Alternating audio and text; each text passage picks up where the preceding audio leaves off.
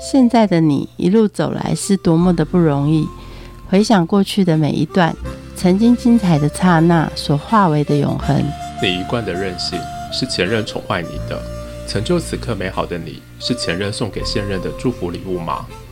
欢迎收听《谁教会我的一件事》，我是 Rico，我是贝大小姐。贝大小姐，你看看你开的这是什么团？我柚子一打开，丑不拉几的，我这辈子还没看过这么丑的柚子啊！你照镜子就有了。哎，你是懂不懂友善农法？我是不知道什么叫友善农法啦。我觉得你这一团真的诚意很不友善呐。你叫我怎么送得了人？我有很多的医师要送，我有很多的律师要送。哎哎，看一下你手上的这个柚子，它从三月就挂在树上，挂到。九月才采收，这样挂了快半年呢。每天在那边风吹日晒，不然你去刮刮看，你在路上走走了半天，你大概整个脸都皱了吧？美仪式的吗？这些医师娘每个都在预约医美，你不知道吗？哎，你知道水果如果做了医美之后，那水果有多恐怖吗？那能吃吗？哎，我跟你讲，我懒得跟你啰嗦这么多。刚好啊，好太太选物的好太太现在在跟我喝下午茶，我让她来教教你什么叫做友善农法，什么叫做好水果，真的很不懂哎。我们欢迎好太太选物的好太太。喂，好太太吗？嗨，家的柚子为什么这么丑啊？它没有到这么丑吧？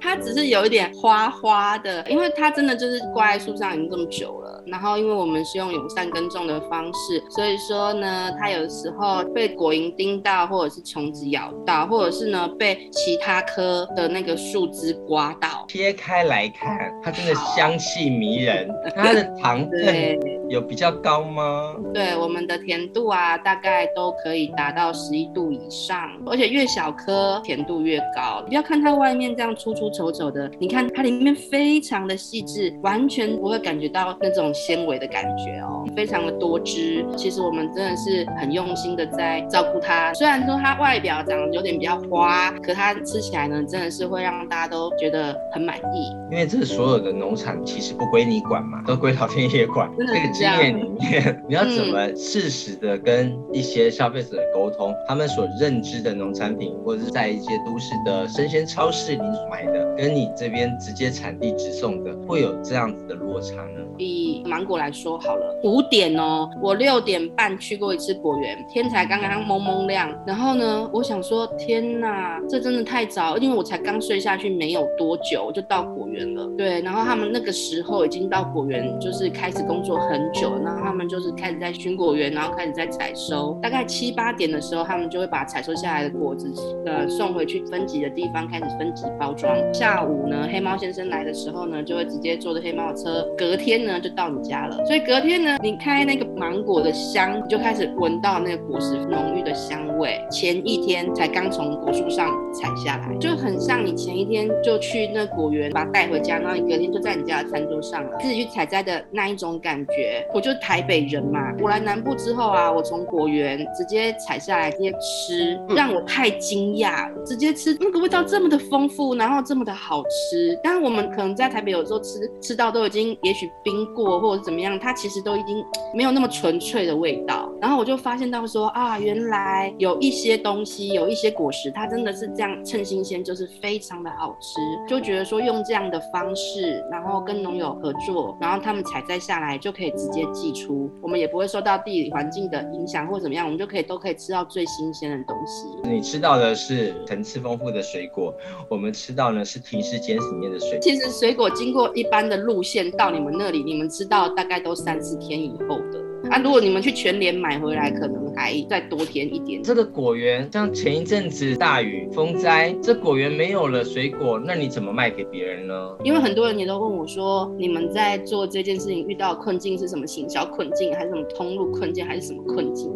那但我这样想一想啊，我们真的我们遇到最大的困境就是现在的气候的因素。现在呢，要不然就是干旱到整个水库都干了，嗯，去水。然后这样子干旱的时间如此的长，然后农友他们想尽了办法让果实在正常的时间内还是开花，还是结果，还是成长。可是呢，就在它快要接近要采收的时候，又下了一场非常恐怖的暴雨，然后又把水库给下满了。然后 你可以想象，它一下子干到这种程度，然后一下子又给它整个就是湿到这种程度。所以说，今年的果实啊，普遍啊，大家都会说，哎呀，怎么没有呈现的像往年啊这样？我说啊，你真的不能怪他，因为你想想看，他就是经历了这些，要不然就是要把它干到死，要不然就是要把它淹到爆这样。所以说，我们现在真的就是遇到一个最大的困境，真的就是气候的因素。一下雨啊，然后雨停了，大家都很高兴，可是雨停了，太阳出来了，果实就开始爆裂了。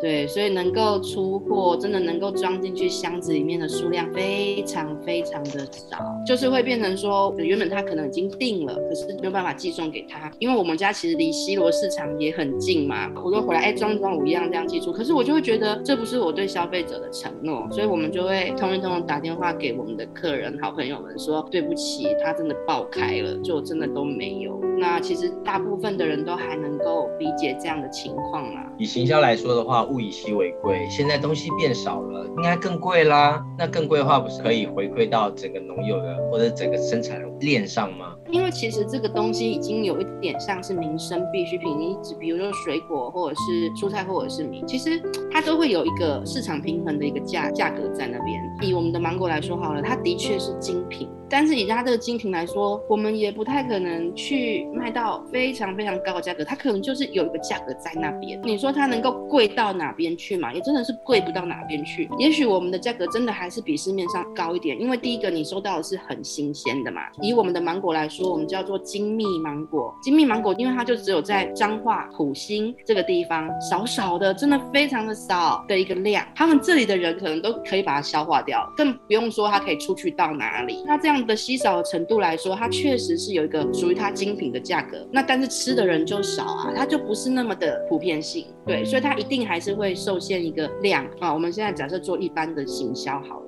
这个东西啊，它能够卖的这么好，品质能够这么好，然后价格也不错，我们是不是想办法弄出一个量来把它卖到爆嘛？对不对？那我们今年可能就做这个生意就可以。可是他就是没办法，因为他就是可能一场雨过后，太阳一出来，他就给你爆裂了，可能就你果园的一半以上，你要怎么办？你就眼睁睁的看着这些东西就是就是没有了。我觉得他真的就是很受限于这一块啦。以选物的好太太而言的话，有差吗？今天干旱呢，我就来卖西瓜；你今天下雨呢，我就来卖什么？对选物的来说没有差别啊。对我选物来说是有差的，因为选物来说就是我一定要选过嘛，我一定要认为说它就是一定有在我。我觉得不错的标准，或者是我不错的标准之上，我一定要这样的东西嘛？对我的消费者来说，他们也是希望吃到是我选过的，然后我认为，哎，真的不错，至少跟他去市场买回来的一定要有一些些的不同嘛，不然我就去市场买就好啦。那我们来聊聊看，你家的选物最精品中的精品是什么？所以精品中的精品，除了这个精密的芒果之外，我自己认为还有一个真的是精品中的精品，就是我们的日。晒米，其实我们一般的米来讲，一公斤大概会一百块、一百一、一百二左右，一百三可能就算是还蛮不错的米了。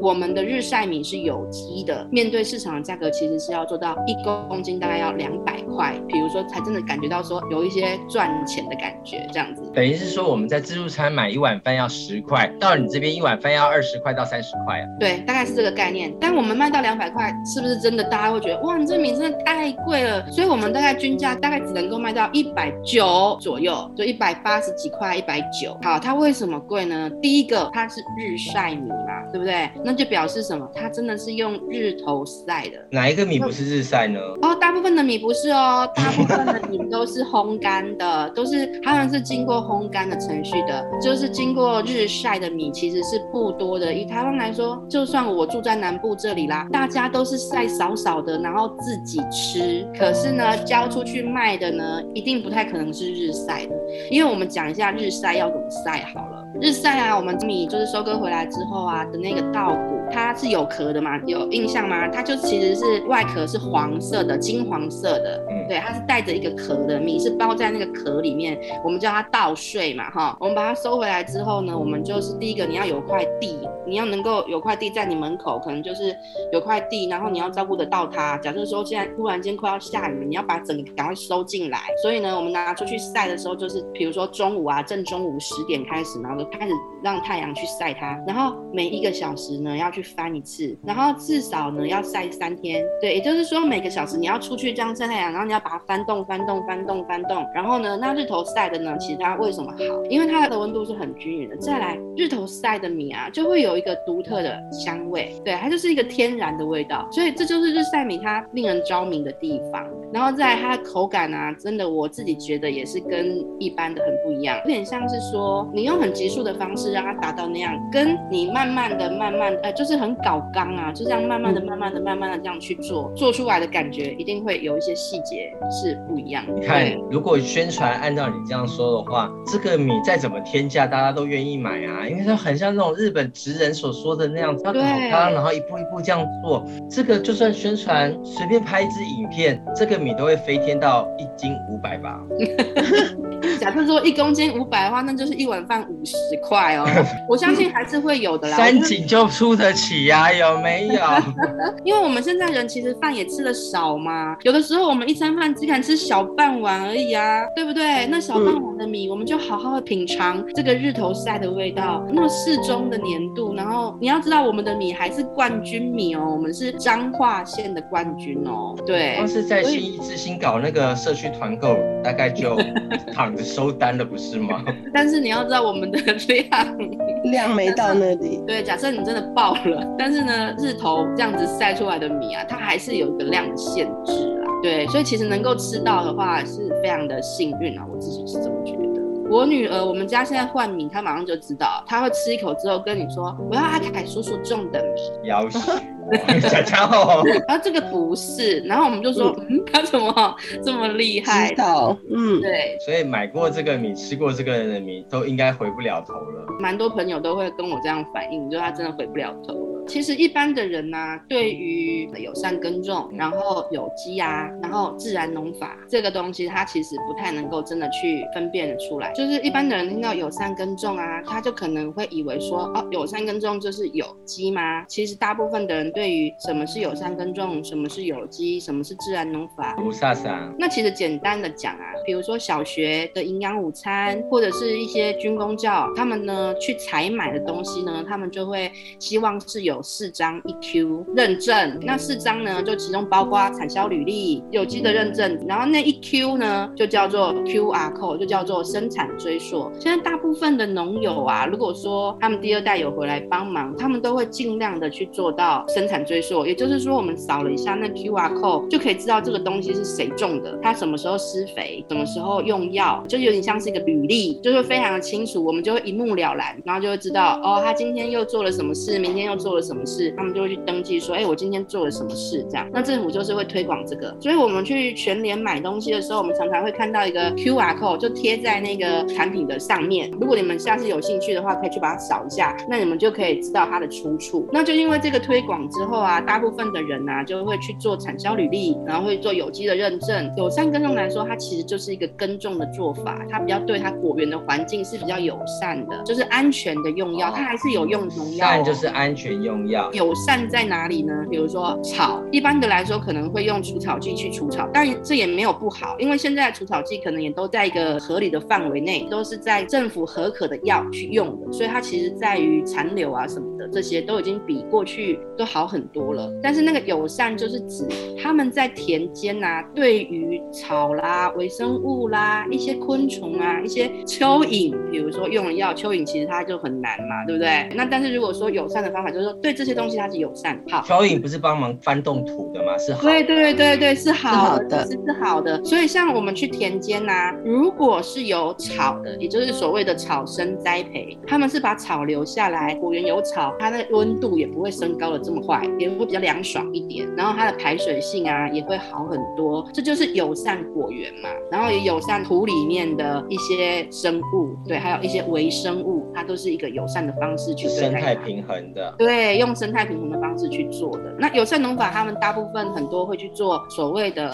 产销履历或者是生产追溯。那产销履历对政府来说，他们比较严格的是，在你的东西采收之前，他们会去做检验，你必须要通过农药检测合格，你才能够开始贩卖。所以说他们在用药上面一定就会特别的小心。如果说是有三耕种，他有做产销履历，或他有做 QR code，他们生产出来一定都要去做农药检测嘛。所以我们也能够确保说，哎，到消费者的手上的他已经没有农药残留的问题了。这个是我们把关的第一个，就等于说我们会去做这件事情嘛。那假设农友他们没有做呢？因为其实不管是要生产产销履历，或者是要去做 QR code，都是需要人工的，都需要去打电脑。那你想想看哦，有一些农友他已经年纪是比较有的，他真的跟我讲说，你叫我去打电脑，我真的打不出来，他真的没办法。那他怎么办？我们如果觉得说，哎，这个产品是真的可以的，我们就会去做一些农药的快筛检验。那其实快筛也就把几个最主要的、比较有问题的农药都去把它抓出来，等于说我们会去先去做这样子的一个把关。再来呢，就是有机，有机呢又有什么不同呢？有机就是说，因为有机单位的认证，你必须要用的都是有。机单位合可的资材，有机的资材呢，他们就可能不是一种药，他们可能是一种菌，那他们可能是一种方法，比如说就是某一种石灰粉，或是某一种东西，然后去达到防治的作用。比如比如说我们刚刚讲的那个日晒米，它就是有机的。我们去田间看插秧的时候啊，就看到那个福寿螺本人哦，跟福寿螺的蛋。那这个东西啊，对于田间来说是非常讨厌的东西，大部分的农友都想办法用药把它解决掉。就是不要再看到它，因为它会影响收成。那我们看到它的时候，我们就拉开，我们就说：哎，那你田间有这个，你要怎么办？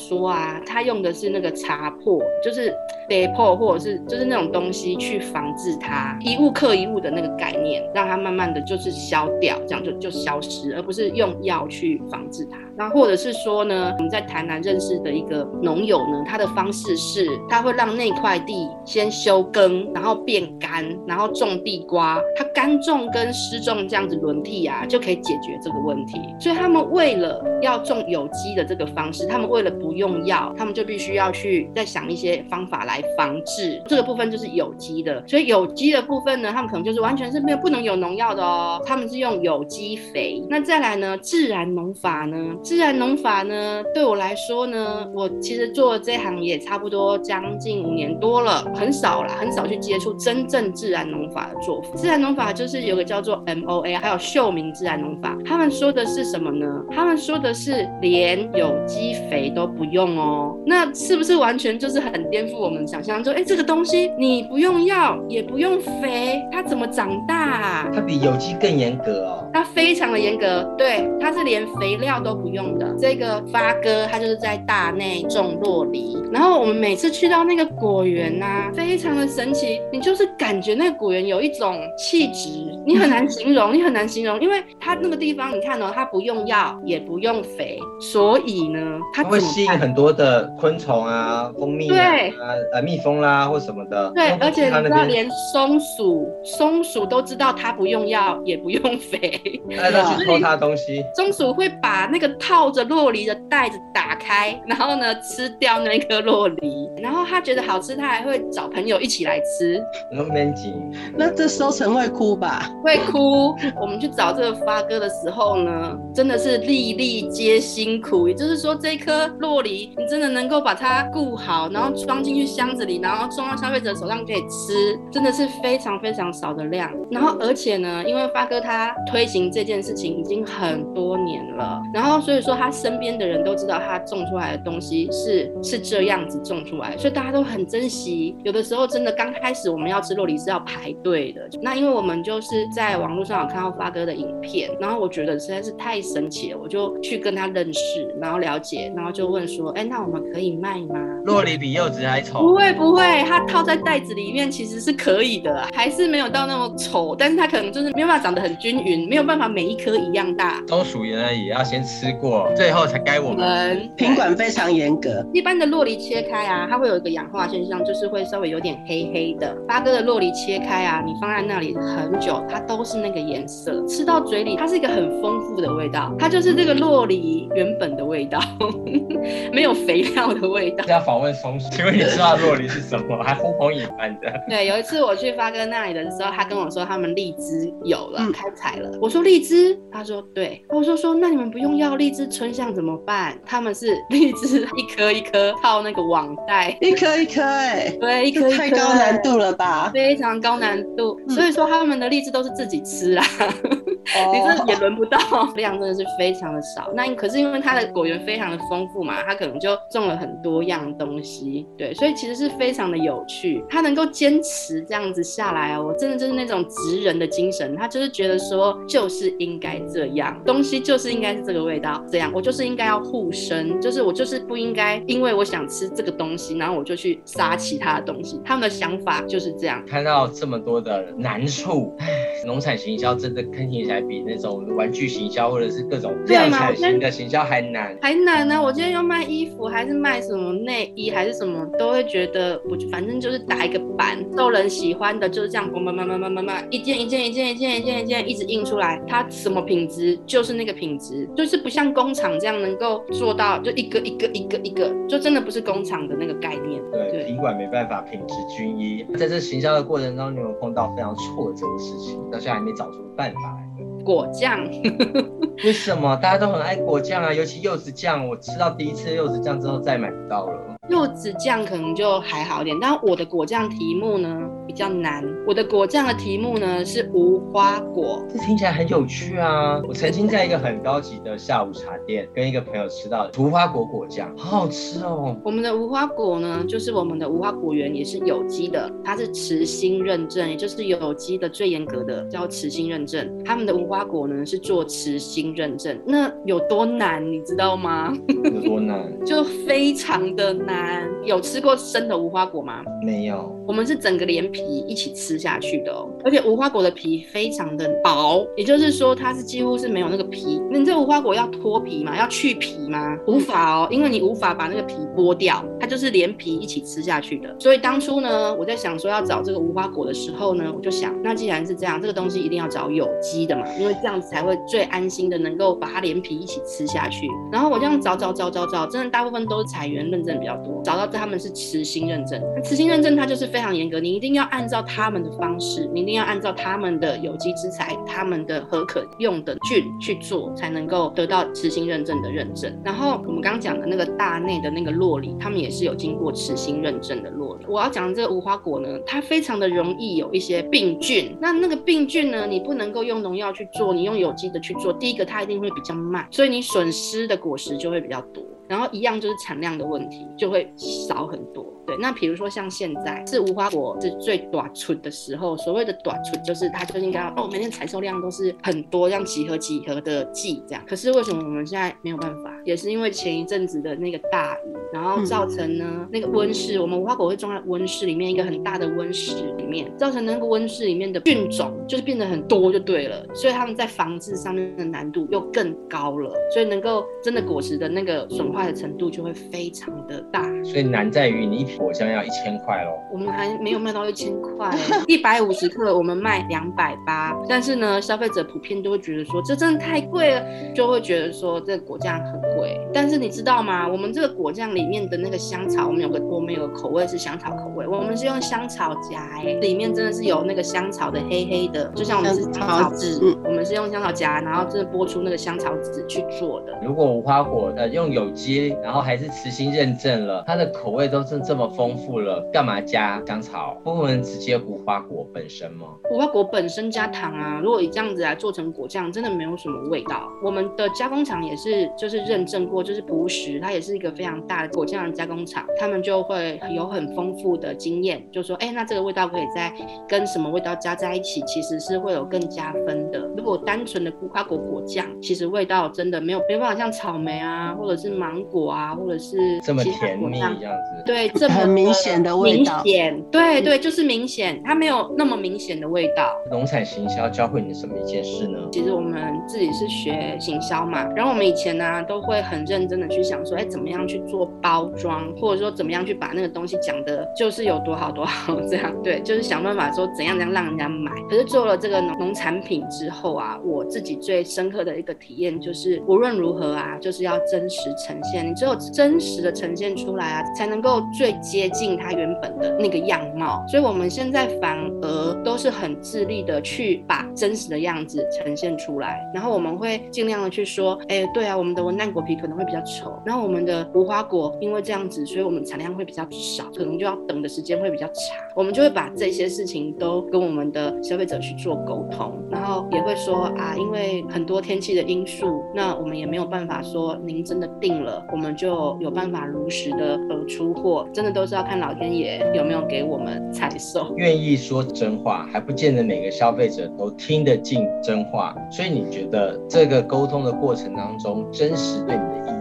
我觉得我们做这个哈，其实就像我们农友常常也说啦，就是我们在做这件事情啊，东西是到消费者手上，它是吃进去肚子里面的。对我们来讲，我们就会有一种社会责任，就是会觉得说，而且我们诉求也是希望说，哎，大家吃的就是对身体好啊。你吃新鲜的东西，其实我会感觉到吃新鲜的东西啊，第一个心情真的会好，心情好的时候，其实真的身体各方面、精神啊各方面，真的都会去带动它。所以说，我会认为我用这样真实的方式去做，最能够让我睡得安稳，最能够让我能够快快乐乐的过每一天。我就是把我看到的、我吃到的、我喜欢的，我觉得对我来说是非常值得推荐的农友，然后就是推荐给消费者朋友们。虽然说我们这样做真的也慢，就没有办法像说人家，譬如说做什么点心啊、甜点啊，或者做什么蛋卷啊，那个销售的金额或者是那个是非常的诱人，非常让我们真的是这样傻眼，说哇，原来工厂。这么好，工厂能够达到的营业额是那种数字，然后我们就是只是那样，